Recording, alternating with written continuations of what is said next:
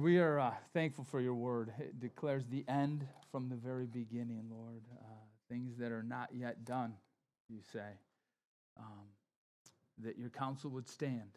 And Lord, uh, we're so thankful for that, Lord. That you know what, what, our, what the future holds for this world, but you also know what our future holds, what our future looks like, Lord. And you've given us your word, a foundation, an anchor for our life, hope, light uh, that we hold on to that navigates uh, us through this, this life.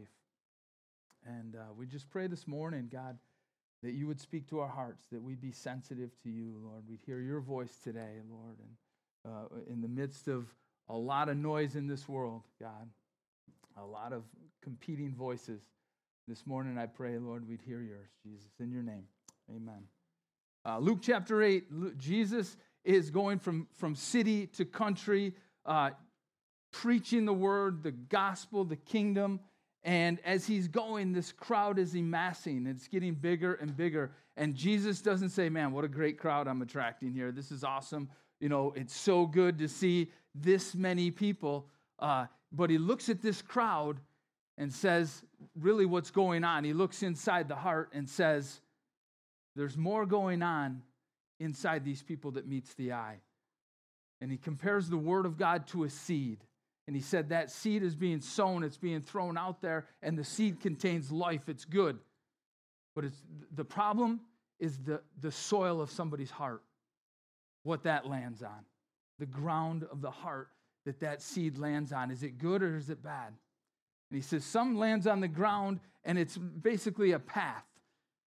And he says it hits that ground and it cannot take root, and the devil comes along and snatches it right out.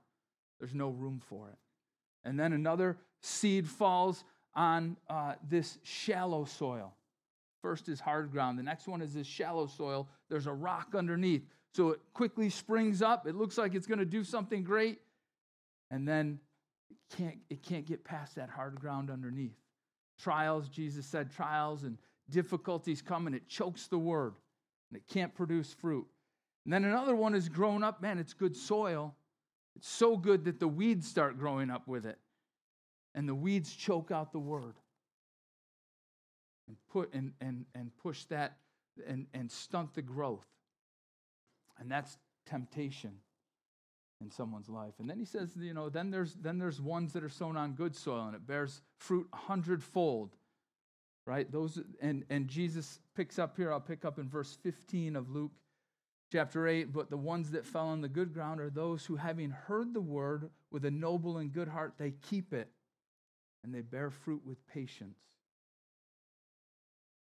then he says this in verse 16 and no one when he has lit a lamp covers it with vessels with a vessel or puts it under a bed but he sets it on a lampstand that those who enter might see the light for nothing nothing is secret that will not be revealed nor anything hidden that will, that will not be known and come to light. Therefore, take heed. He doesn't say what you hear, he says how you hear. For whoever has to him more will be given, and whoever does not have, even what he seems to have will be taken from him. So Jesus now is comparing the light that you've received, those who hear the word of God and it bears fruit, compares it to a lamp. And it's really your testimony. That's what Jesus is talking about, how important your testimony is to this world and in this world. I remember hunting, trying to make a long story short. I remember hunting in Letchworth Park. If you don't like hunting, I'm sorry. Uh, but we're hunting and we hunted this little area, and then it's lunchtime. We, we're having lunch. and the guy sits right on the road in a chair sits right there in this area that we just hunted. And I'm thinking, these guys aren't going to see anything. We just walked right through there. That's crazy. That's so dumb. I, I should probably go over and tell them. But we're like, nah, let them hunt it. So we're sitting there eating lunch, and a bear walks out next to this guy and stands up on its hind legs. We're like, holy cow. And this guy can't even grab his gun. He's like looking at this thing and it drops down on all fours and heads into the woods behind him. I'm like, what in the world? I don't know. Maybe some of you guys have seen bears in Letchworth. You know they're there, obviously. So, that story being said, now I want to talk about light. So, I'm hunting in Letchworth with it's bow season. I hike in with my backpack and I'm and, and I, I, go down a gully and up and down ridges and gullies and I'm heading back in. I'm like, all right, this is a good spot. There's like a little apple orchard in there. So I just, you know, I've never been in there. I just said, you know, I'll camp, I'll, I'll, I'll set up here. I'm hunting. I see a lot of cool stuff. A hawk comes down and eats a squirrel in front of me and saw a couple deer. Nothing I really wanted to shoot. So, anyways, I'm like, and it's raining now, no stars. I'm like, I better get back to my truck. So I get down, pack up my stand. It's a climbing tree stand, so everything's taking time. I'm like, man, now it's really dark. So I know right how I know exactly how to get to my truck. So I go down a gully, up a gully, and I'm like, here's my here's the road. I get up and it's all woods. I'm like, oh my gosh, this is not the truck. Where's the bear? Right? I'm like, so I'm like, call 911. And maybe you've never done that. I call 911. Let's Listen, I'm not like, I'm not, this isn't an emergency. I just need someone. I'm, I'm in Letchworth. Can someone just drive to my truck and honk the horn? Yeah, there's someone in the area. And I said, by, by the way, has, has, there anybody, uh, has anyone ever seen bear recently in the area? No, they're all down in Ashen. And I'm like, yeah, I just saw one. Liars. So, and, I'm, and listen, I'm sure they're more scared of you than you are of them, right? That's what everyone tells you. I've never saw a person run up and attack a bear, right? so I'm like, can you tell me? Just honk by my truck. So all of a sudden, the police officer calls me back, and you know the reception in Letchworth, on and off, on and off. I, yes, oh yeah, yeah, yeah, yep. I'm right by your truck. Okay, good. I'm honking the horn. Good. Ready, go. No, I already did. I'm like, what? Cannot hear it. what do you mean you honked? So now, so I'm like, all right, I'm just going to head this way. And I still didn't hear the horn, but I could see, like I'm up on top of a hill now and I can see. And he says, listen, I got my lights on and I'm honking the horn. Well, I couldn't hear the horn, but I could see the lights. I'm like, well, listen, I see your lights. Perfect. I know which direction to go. I know, I know where to go now. It wasn't near my truck, I can tell you that. It was several miles away, right? Listen, if you've never got lost in Letchworth at night, go do that and then tell me I'm a baby, right? uh, listen, all I have is a bow. Like, what? Hold on, let me get my bow ready for it. So, uh, so I find my way back, whatever. But that's who you are in this life. You're light. Jesus said, You're the light of the world. That your light is a beacon. It's meant to, to, to tell people the direction to go in this life.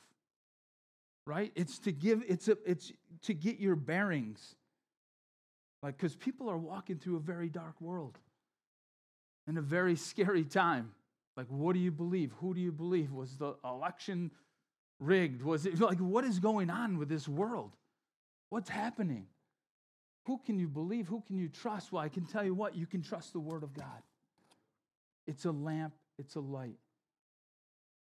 And that's why Jesus said, listen, when you're born again, he compares your life now, it's a lamp.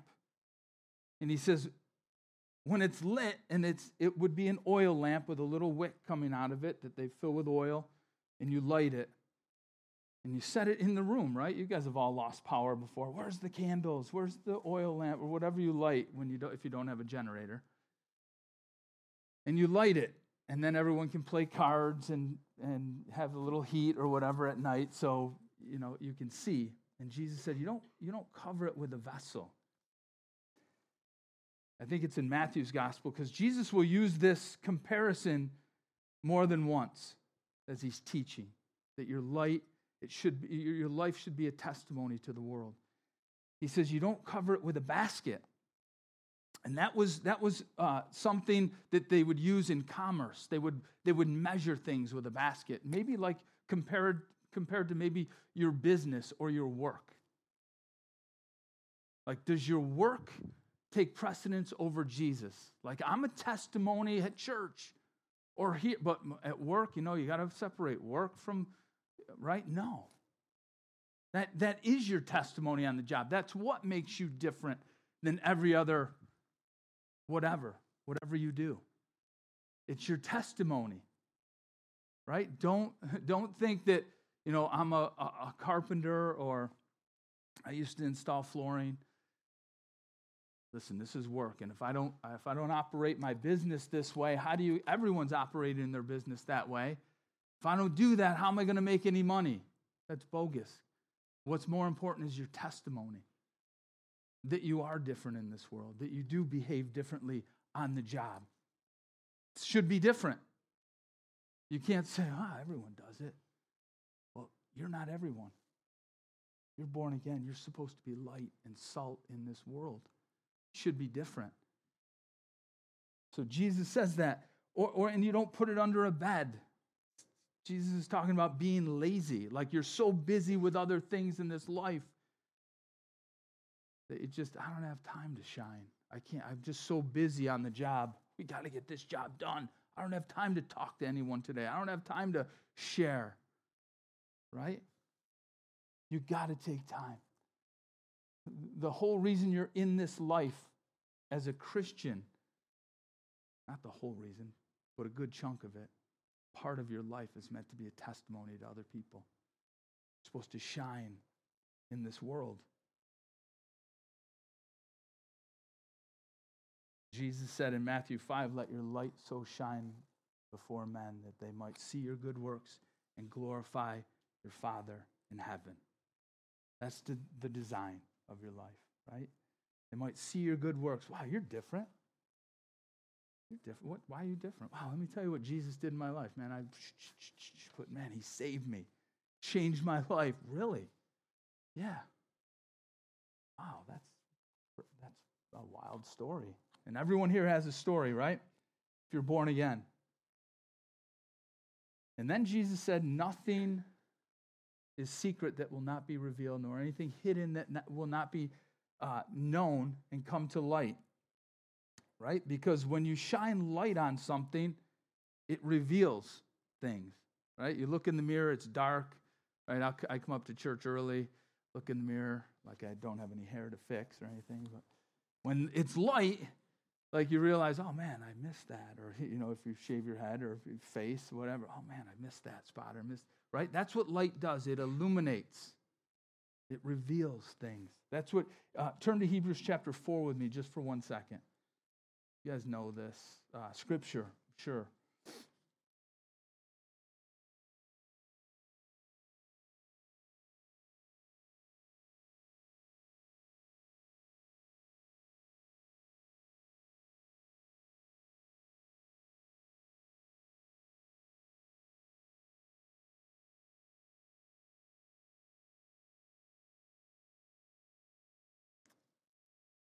Hebrews chapter 4, verse 12 says, The word of God is living and powerful.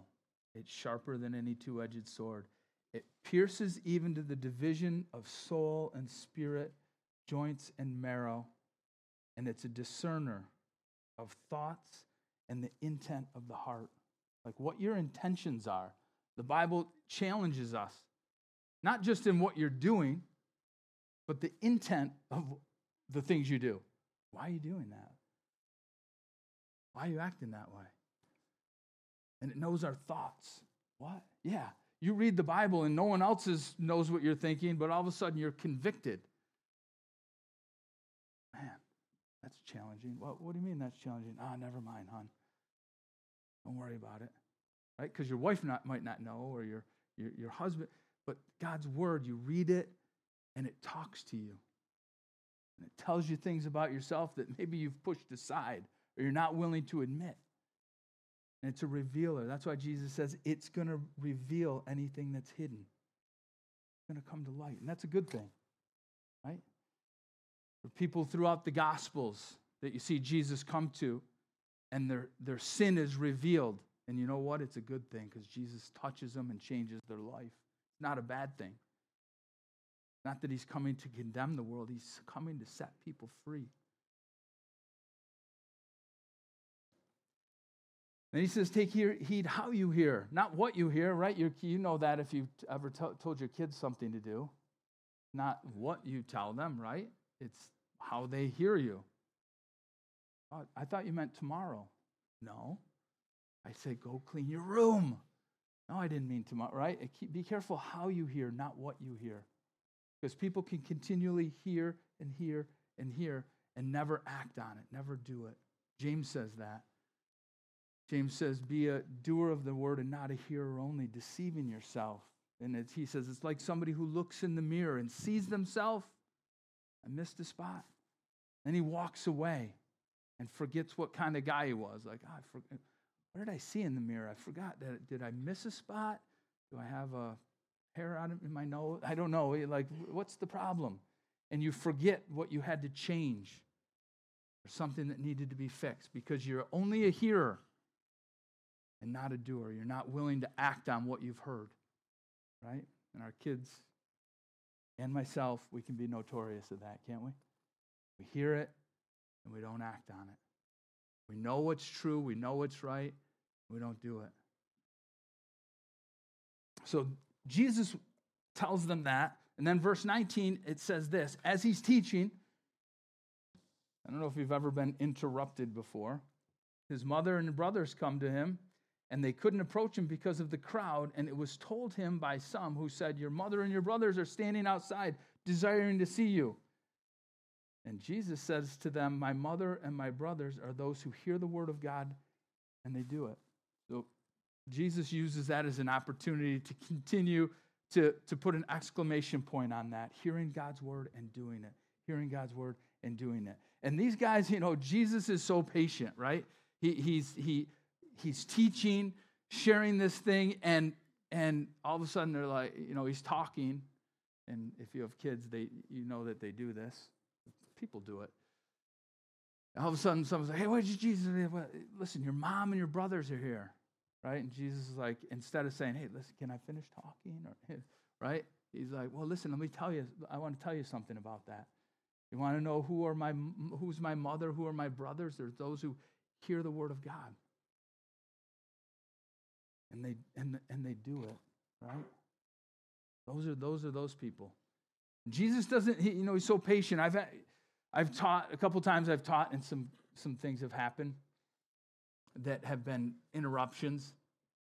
One time I taught when we had our little, little sanctuary over there. I was teaching, and somebody had a heart attack. I'm like, what, what's happening? I think Missy might have helped her. Somebody, they called 911.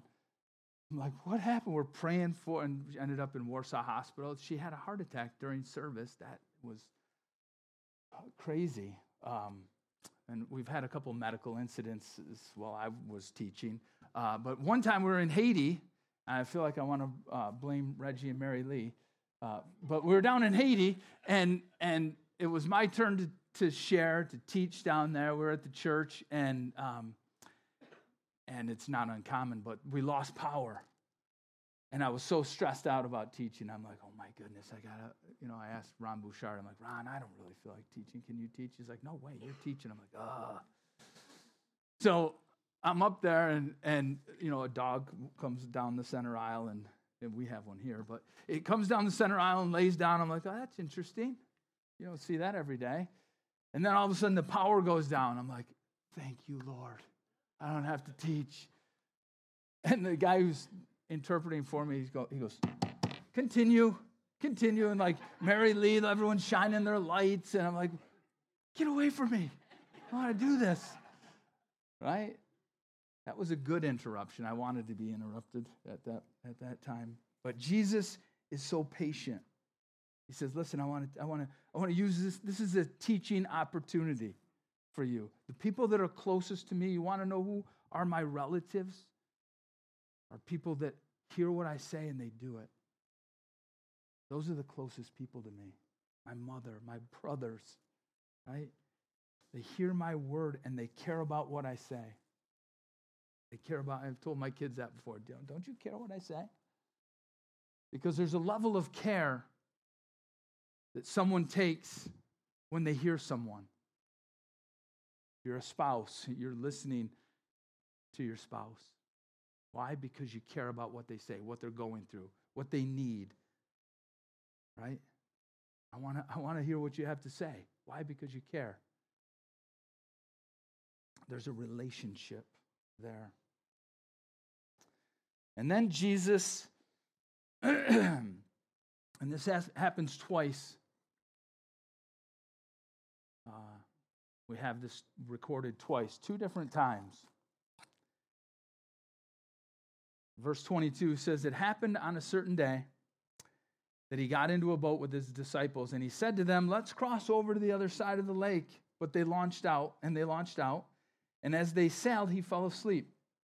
And a windstorm came and came down on the lake, and they were filling with water and were in jeopardy. And they came to him and awoke him, saying, Master, Master, we're perishing. And he arose and rebuked the wind and the raging water, and they ceased, and there was a calm. And he said to them, Where's your faith? And they were afraid and marveled, saying one to another, Who can this be? For he commands even the winds and the water to obey him. Crazy, right? Uh, Jesus says, Hey, let's cross over to the other side of the lake. Um, we went to, uh, Justin and I went to the Thousand Islands last year or so. Justin has a boat, fishing boat. And we went there to fish um, in the late summer, maybe early fall. And we're near Boldt Castle. And if you've ever been to the Thousand Islands near Boldt Castle, there's there near where uh, it, it, it, gets very narrow and the water gets very rough. It's deep. It's right in the channel where all the major boats come through, the ocean liners. So we're there in Justin's boat, and I'm thinking, wow, the water's really rough here. Look at how deep it is. We're looking at his little graph, like that shows where all the rocks are and the depth of the water, and his boat stalls. I'm like, what? Come on. So he's trying to start it, start it, start it. Oh my goodness, this is it. Like this is crazy. In the in the water there's like all these different currents and we're like flopping all over the place. And finally he gets it started and we kept going. We did some fishing. Then we headed back to where we were camping uh, and there's a uh, it's called goose bay. We started heading in there uh, to fish. And the river's a little low but we, we have a graph that tells us where every rock is like because there's tons of rocks under the water if you've ever been there in, in a boat so you have to have one of these things. I, I think maybe you don't have to, but I, I have to. So we're going through Goose Bay, and Justin's like, "Huh, what's that?" I'm like, "What's that? That's a rock!" And we hit the thing. Like, what do you mean? What's that? We that we've looked at a million of them. It's a rock under the water. We're running it over right now. And the skeg rips off his boat, and the prop rips off his boat. So we left a souvenir in Goose Bay there. And we're like, well, let's try to drive this thing. We're, you know, see what happens. So we keep driving it, and the, the motor's shaking, the boat's shaking. We're like, all right, forget it. Let's. We're shore fishermen now, right? Which was probably better for us. Uh, but Jesus says, hey, let's cross over to the other side. And you know what I think Peter and John and all the fishermen, the disciples were like, perfect. Jesus, that's cross the lake that's my expertise. Jump in the boat here. Somebody give Jesus a pillow because we got this. It was great. I love all the miracles. It was great how you healed this guy and did that. And, you know, wonderful what, but this I can do. Right? And, and uh, so they get in the boat and they're partway across the Sea of Galilee, fairly big lake with lots of storms, wind that comes off these hills and there's temperature difference, and it gets pretty rough there from what I've heard. And so there's this massive storm, and the disciples are freaked out. And sometimes we look at life that way like, all right, this is hard, so I need Jesus for this storm. I need Jesus for this situation. But when life is like sailing fairly easy and things are calm, and, and man, that's my expertise. I do that all the time. We kind of put Jesus, go to sleep. You're fine. I don't need you right now. And that's what they do. He's in a pillow, uh, on a pillow, asleep in the boat, and these guys are like, we got it. But then the storm comes and they're in jeopardy. And he and and they're waking up, waking him up, Master, hey, we're gonna perish if you don't do something. And sometimes I think the storms of our life we go through, uh, I think it's Matthew's account of this, it might be Mark's. They say, Jesus, don't you care? Sometimes we go through things in this life, and that's our question. Like, Lord, would I be going through this storm if you actually care? Don't you care about what I'm going through? And of course, He does. Of course, He cares. He, died for you, He's going to die for these disciples. But that, that's, a, that's an easy question for us to have sometimes because sometimes we go through things very hard and we realize, Lord, I, I feel like you could stop this at any moment. You could, all you have to do is speak, and the storm's going to be stilled. Why don't you? Why, don't, why do I have to go through this storm? You have to go back and remember what Jesus said to the disciples. And sometimes we have to go back and remember what Jesus said to you and I. We have to be in the Word of God. Because he didn't say, let's go to the center and flip this sucker over and see if we can make it. He says, we're going to cross over to the other side, get in the boat. He didn't say how rough the water was going to be. Maybe we wouldn't have gotten the boat. I'll, like, I'll take a camel storm. Let's go around the lake. Let me jump on a, let's, let's, let's take a donkey. I'd rather take a, uh, a sandstorm than, a, than a, a storm on a lake. They jump in the boat. Why? Because so many of them are familiar with it. It's okay.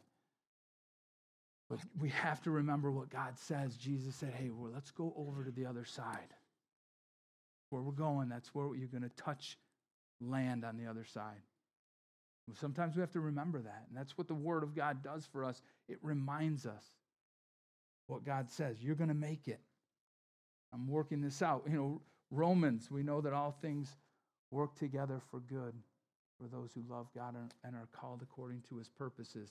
Not, not all good things, right? Heard that before. Not all good things work together for good, but all things, right? You make a cake, who eats three tablespoons of salt? But when you make cake, that's what goes in, right? Uh, maybe it doesn't, I don't know. Or who eats, a, you know, a cup of flour? I don't know. You got to ask somebody who makes cakes. Sometimes the ingredients by themselves, it's like, I wouldn't eat all of that at once, but man, if you put it all together and mix it up, look at what it makes. And that's what God does with the things in your life and my life. Takes them and puts them all together, and He's working all those things for the good. And we have to remember that. He takes a lot of situations. And part of it is, is it's all about their faith. He says, Where is your faith? Where's your faith? Right? Because if your faith is never exercised, you become weaker and weaker and weaker and weaker. He says, Where's your faith? I, I want to tell you guys something. The disciples, your faith is what I'm worried about because there's going to come storms in life that are going to shake your faith. It's going to want to shipwreck your faith and destroy your faith. So we're going to work on your faith. Your faith needs to be stronger. And it says that he rebuked the wind and the raging water, much the way Jesus would rebuke a demon. You see that in the Gospels. Many people think that this storm was, you know, the devil's like, I got Jesus and all the disciples in a boat. Now's the time to sink the ship. And Jesus rebukes it that this storm, the source of it was the devil, and it's an, an attack. But you know what? God takes that storm that the devil has planned for your life and purposes for your life, and he takes it and he flips it the way he did with Joseph. Joseph would tell his brothers, Listen, the things, the plan that you had for me was for evil in Genesis chapter 50. Everything you had planned for me, it was so evil, but God took it and changed it to save many people alive. Right? You tried to kill me, sell me into slavery, slavery, threw me down a pit, told my dad I was dead. But all that was done so I could be in Egypt, and God put me second in command behind Pharaoh to save you and God's people. So there's a purpose in the storm, and the things that look so hard and difficult. Like, why are we going through this? Well, listen, I don't know. Joseph didn't know until he finally got out of prison that Potiphar threw him in in Egypt and, and, and had to interpret this dream for Pharaoh. And Pharaoh's like, You're the guy I need to help me incorporate this plan for the seven years of plenty and seven years of famine. I need your help. And then probably the light clicked on, right? The light clicks on hard for me sometimes. Oh, Lord, I didn't see that. Right? People around you might see it. And Joseph sees it and, like, yeah, that's why. Right? Sometimes we don't see the storm, right? It's so easy to look at the storm when we're right in the center of it. It's hard to see anything else, especially if it's an intense storm and you're really worried. Like this is, is uh, a life threatening storm that they're going through. These guys are going through something very difficult. It's hard to get your eye off that sometimes. But we need to remember what God says. says, Where's your faith? And they're blown away like, oh, he can control the wind and the sea, the waves. They obey him.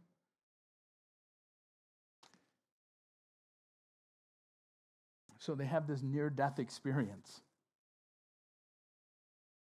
And it changes those guys. And you'll see why I think probably the source of this storm was the devil. Because as they sail across the Sea of Galilee, verse 26 says that they came to the country of the Gadarenes, which is opposite Galilee. And he steps out, he stepped out onto the land, and there met him a certain man from the city who had demons for a long time. And he wore no clothes, nor did he live in a house, but in the tomb. So these guys have this near death experience, but the devil sees better than us, I think, sometimes. Like they're crossing the sea, and Jesus, in his mind, is probably thinking, There's someone I want to rescue. Somebody who's bound up, ready to die. Like these demons are ready to kill him. And the disciples are thinking, I wonder what we're going to eat on the other side. Where's you know any good restaurants in, in Gadara? Like that's the way I think sometimes right? And but the devil knows that Jesus is going there to heal this guy. And here comes the storm. And they get there, and the disciples are like, made it, right? They jump out of the boat, there's a foot of water, and they get to shore, and they're like, what? The? They hear a shriek and a cry, and they're like, is that what I think it is? Um, and they can't jump back in the boat. They just just had this major storm. They're like stuck on land, and this guy who's naked, and and and the gospels say that this guy was tormenting himself, hurting himself, cutting himself. It says there's two of them, the other gospels. And he's cutting himself. They put him in chains, and he continues to break them. They segregated him. Can't even be in town. Can't even be with anyone else. But Jesus has a plan for this man. But he's under the power of something, the influence of demonic uh, forces, demons. They're influencing his life.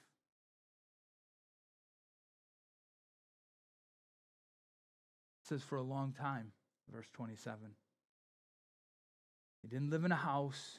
But he lived in the tombs, he lived among dead people, in caves.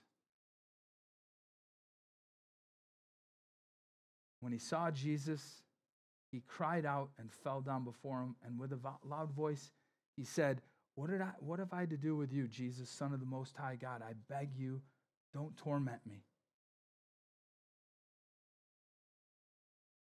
So, the first thing, it's not this guy speaking. It's the demons that are controlling him. They said, and, and you know what they do? They cry out for God's mercy and grace. Right? Because they know God's mercy and grace. That's what Moses is like, Lord, show me your glory.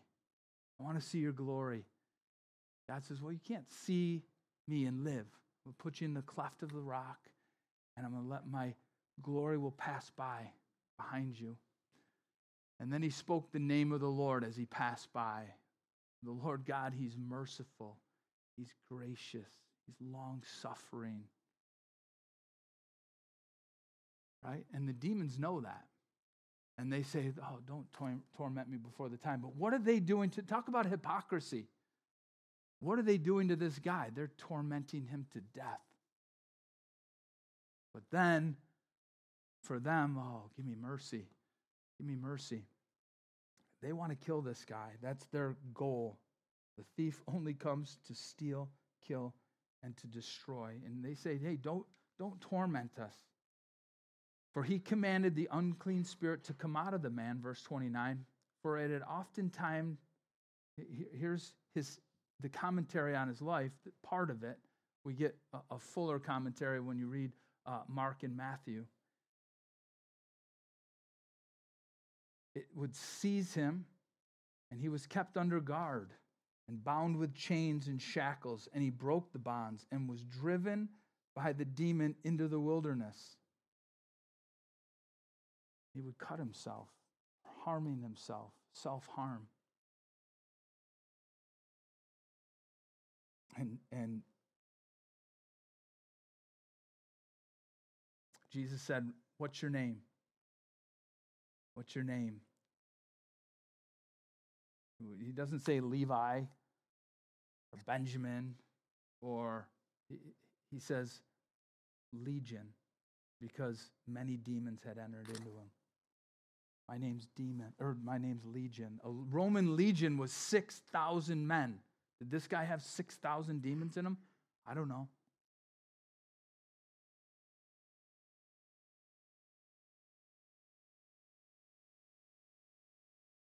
We know that we're going to see what their intent was because Jesus is going to cast these demons out.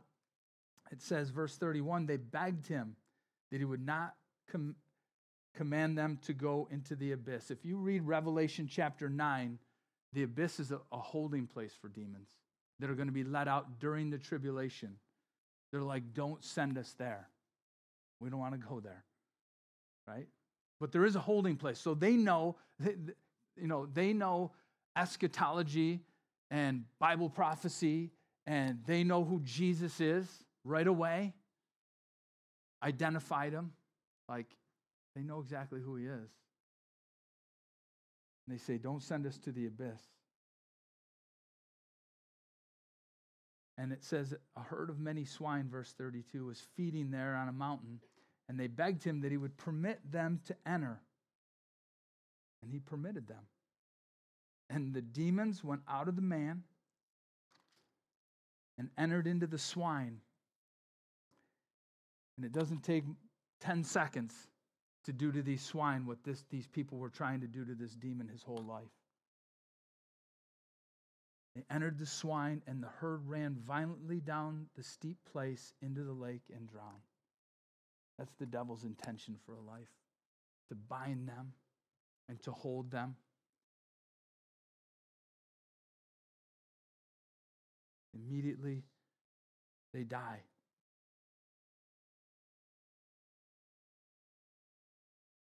And when those who fed them saw what had happened, they, they fled and told it in the city and in the country. And they went out to see what had happened, and they came to Jesus and found the man whom the demons had departed sitting at the feet of Jesus, clothed and in his right mind. Like, that was mind blowing to these people because they knew who he was. That's why Jesus said that you're the light of the world, because your testimony matters. People like this, like it was mind blowing to people. Wait a second. I saw you cut yourself. I saw you do, I saw you harm yourself. I saw who you used to be, how you treat. Why are you so different? And they saw him clothed and in his right mind, and they were afraid. And they also, who had seen it, told them by what means he who had been demon possessed was healed. and the whole multitude of the surrounding region of the Gadarenes asked him to depart from them, for they were seized with great fear. And he got into the boat and he returned. What? So you, you just saw what happened to this guy, and you're more concerned with the pigs that ran over the cliff than you are this man who's been changed and healed. And he's different, noticeably.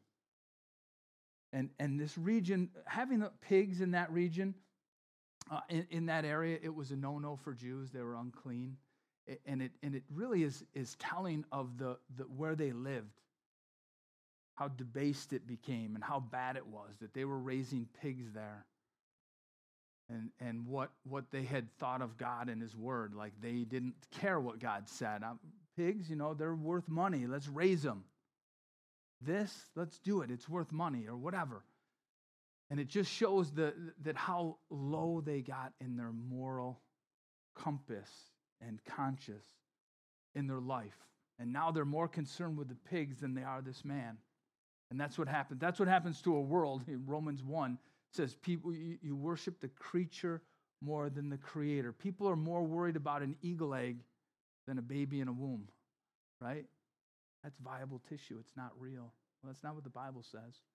But if you harm an eagle egg, why is that an eagle? Like it's scrambled eggs. Like what?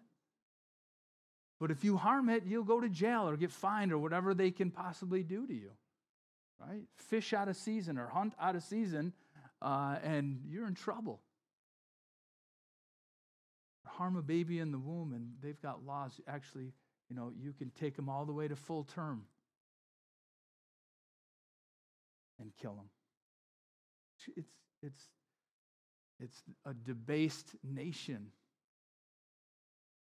separate from God, where we're headed. Scary.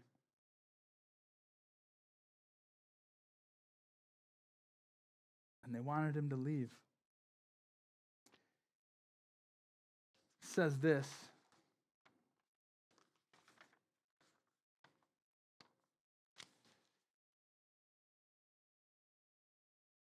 In Luke, I can find it in my notes. Luke chapter 11. Turn there with me for a second.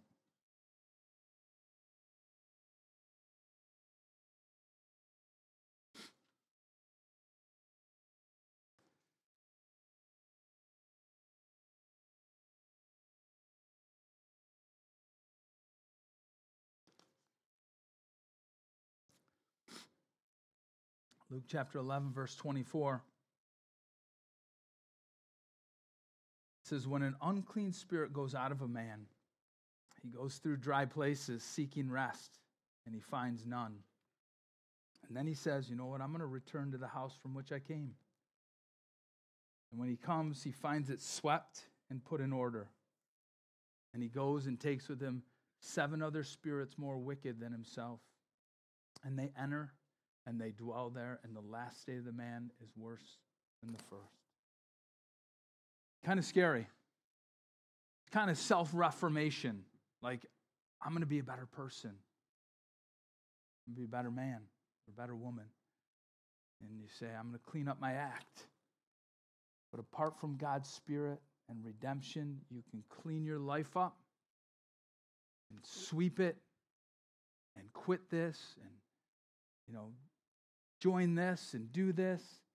But apart from God's Spirit, if God's Spirit doesn't enter a life and fill that home, then you're wide open still.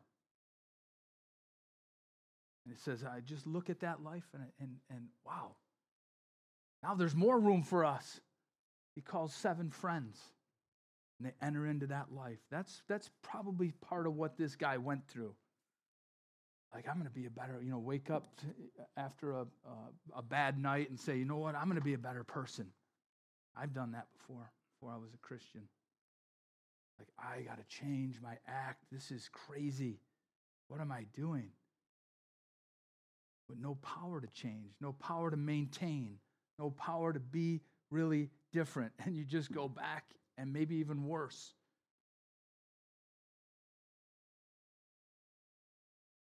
Jesus transforms this guy. He's clothed in his right mind, and they want Jesus to leave.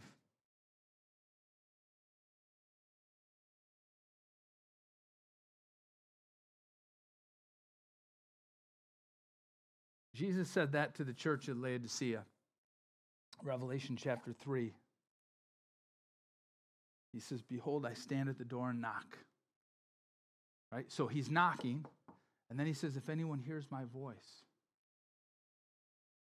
I will come in. I'll sup with, I'll eat, we'll have a meal together, we'll have fellowship. If you hear my voice, if you respond to my knocking, if you hear that today, a lot of people hear it, right? You've done it before, right? Quick, hide. And look, we're not here. Ever do that? I've never done it. I just heard people do that. Right? Then here comes the knock at the door.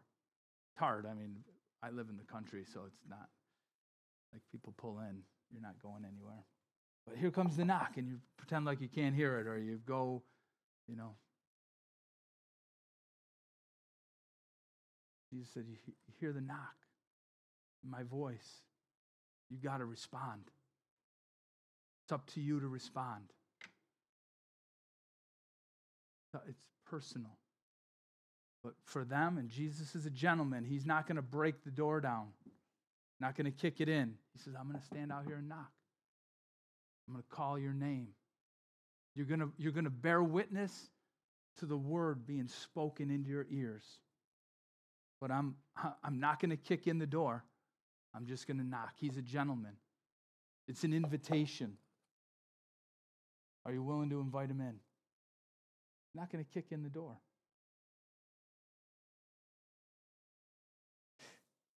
But it says this, verse 38 the man from whom the demons had departed begged him that he might be with him. Like, Jesus, stay. Can I come with you? Like, how can we work this out. And Jesus sent him away. Seems harsh, right? Jesus says, No, you're not, what? There's no room on the boat. We're hitting another I don't know.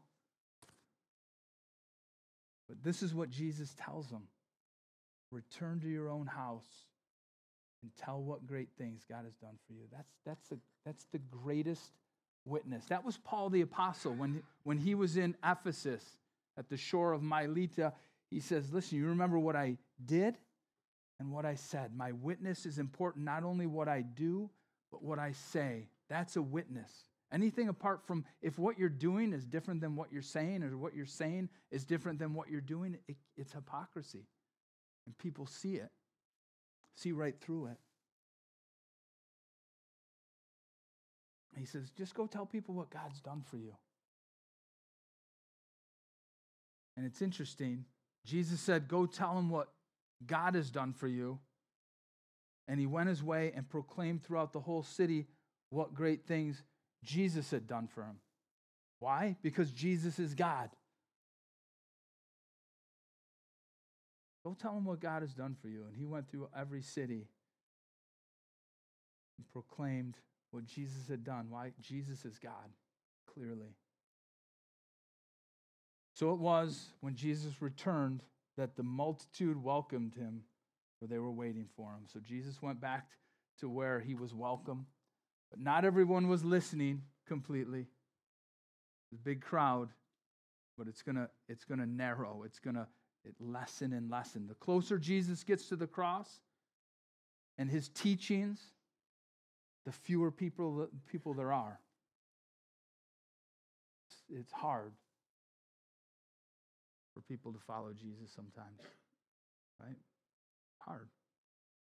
Jesus said, if you want to follow me, you need to deny yourself, take up your cross, and follow me. Sacrifice. It's, Lord, here's my life. For all that you've done for me, here's my life.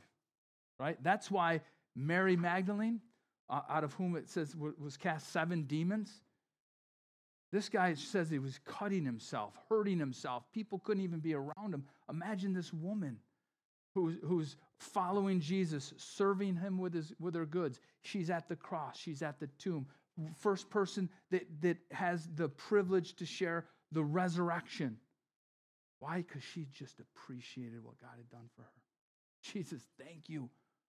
My life was imploding. Thank you. She just followed him and served him.